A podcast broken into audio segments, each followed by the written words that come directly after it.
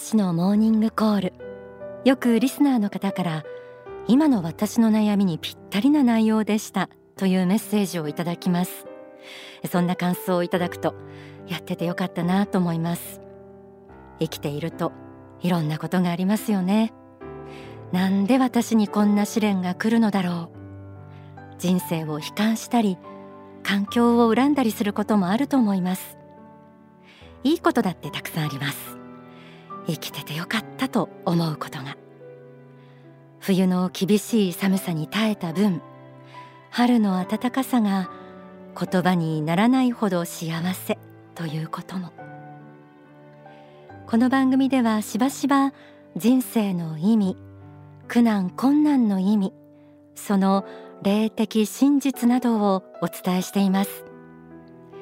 気休めの教えではありません。霊的真実霊的人生観を自分のものにできたなら人生本当に変わると思います。大海原という名の人生を行く小舟に竿を刺したように揺れない強さを得られるから。どんなことがあっても未来を描く希望の力を得られるからです。若い頃から真理を知ればなおさら人生の中で果たす役割がきっとどんどん大きくなっていくと思います。自分がなぜこの地球という星に生まれ世界に対して何ができるのかまでつかめるからです。そして未来社会の指針になるべき教えも説かれているから。皆さんはこんなことを思ったことありませんか？幸福の科学の信者さんって具体的にどんな人生を送っているんだろう？なんで信仰しているんだろう？いつも何を考えたりどこを見て生きているんだろう？若い世代の信者さんも多いけど何かいいことでもあるんだろうか？そんな素朴な疑問にも答えてくれそうなドキュメンタリー映画が公開になりました。この映画を見てのスタッフの感想の一つが仏法真理を信じているとどんなことがあっても前向きでいられるという確信でした。今日は皆さん信仰のことがよくわからなくてもいいので聞いていてください。誰もがどんなことがあっても前向きに希望を持って生きていくための真理をお届けします。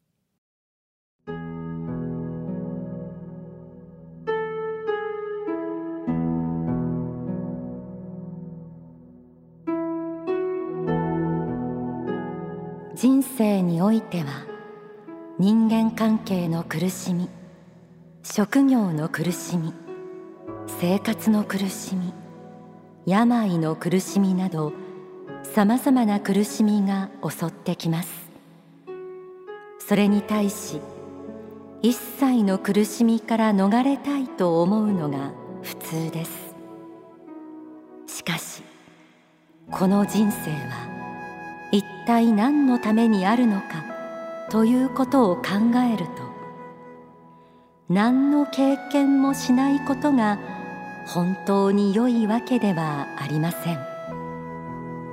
人間は魂の経験を積むためにこの世に生まれてきたのです。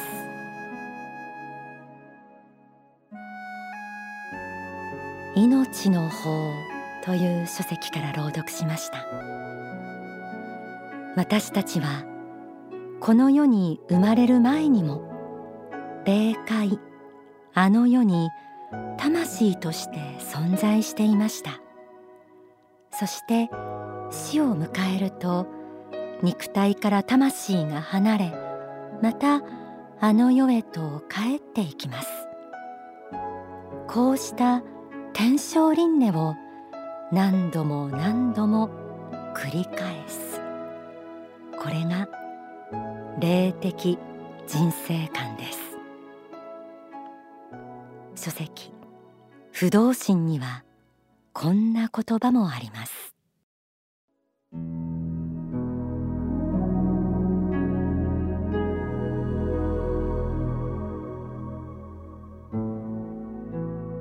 人生というものは経験からどれだけ学べるかということを仏から宿題として与えられているのです。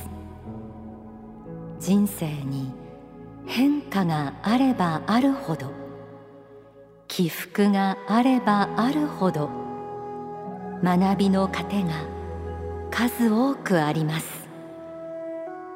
そこからどれだけのことを学ぶか見出していくかが課題なのです。魂の糧という観点から見た時には人生に無駄なものは何もないと言えるのです。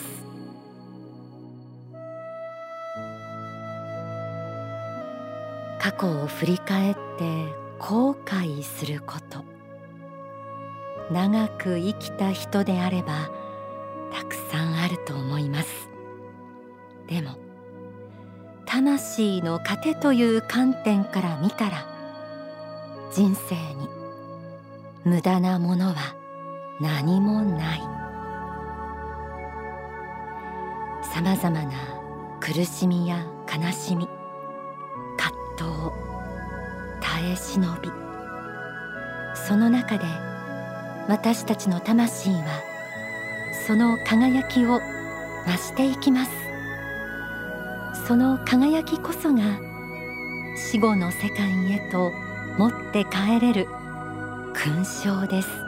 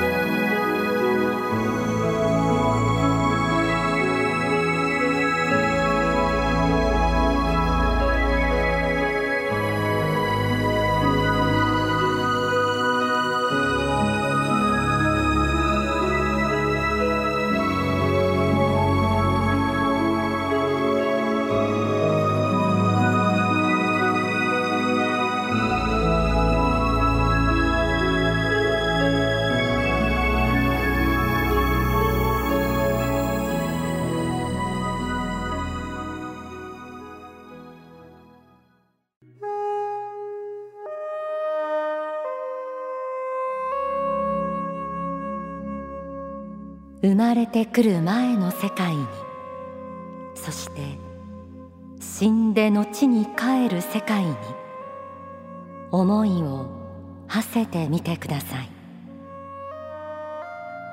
この世というものは仮の世です。永遠の生命を生きている者同士が同時代にこの物質世界において肉体に宿り人間的生活を送ることによって共に切磋琢磨しているのです。皆さんの両親兄弟友人知人子供。孫に至るまで。今世では同時代の修行者として地上に生まれているのです。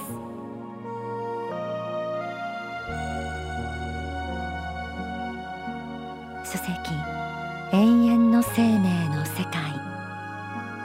宗教選択の時代から朗読しました。同じ時代に生まれ合わせ出会った人たち。その中には大好きな人もいるでしょうし憎しみが生まれるような人もいるでしょう。笑い合ったりぶつかり合ったり闘や喜びを与え合いながら魂を磨くという修行をしています真実の霊的人生観を持つことでこれまで出会った人これから出会う人すべての人との出会いもすべての出来事も光あるものへと変えていくことができます。どんな出来事の中にもどんな人との出会いにも必ず自分の成長や進歩を約束するものがあります。なぜなら私たち一人一人の魂には大きな可能性が宿されているから。ではここで命の方に収められている。魂の教育についてと題された大川隆法総裁の説法の一部をお聞きください。神の子としての命が宿っているから尊いんでしょ。そして神の子としての命はあるいは仏の子としての命はですねそれを磨けば三千たる光を放つからこそ尊いのでしょう。そうではないでしょうか。だからそれが人間の尊さでしょう。その持っている命っていうのはそのように輝きを出すことができる。神や仏へと言われる存在へと自分自身を高めていく可能性を持っている。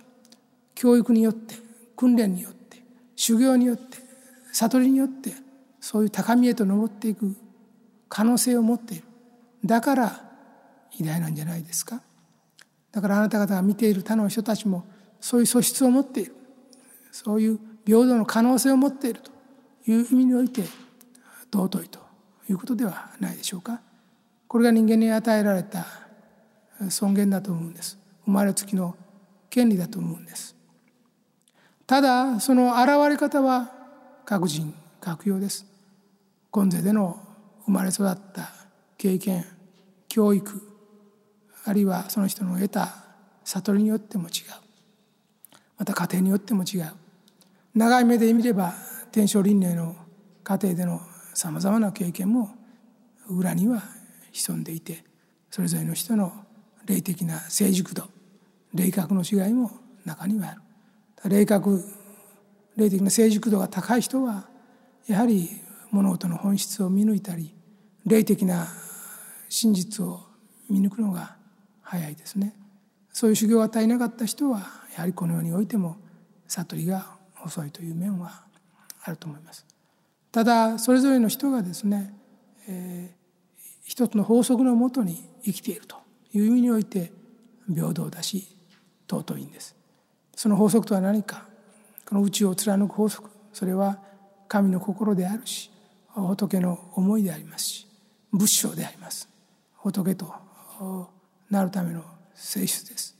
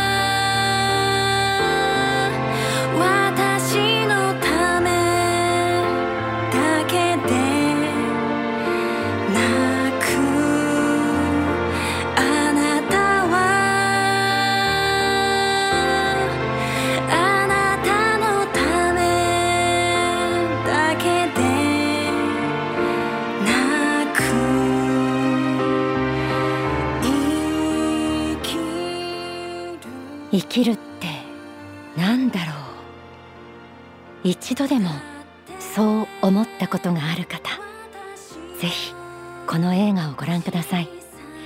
最初に触れたドキュメンタリー映画とは光り合う命心に寄り添う2今週公開となりました。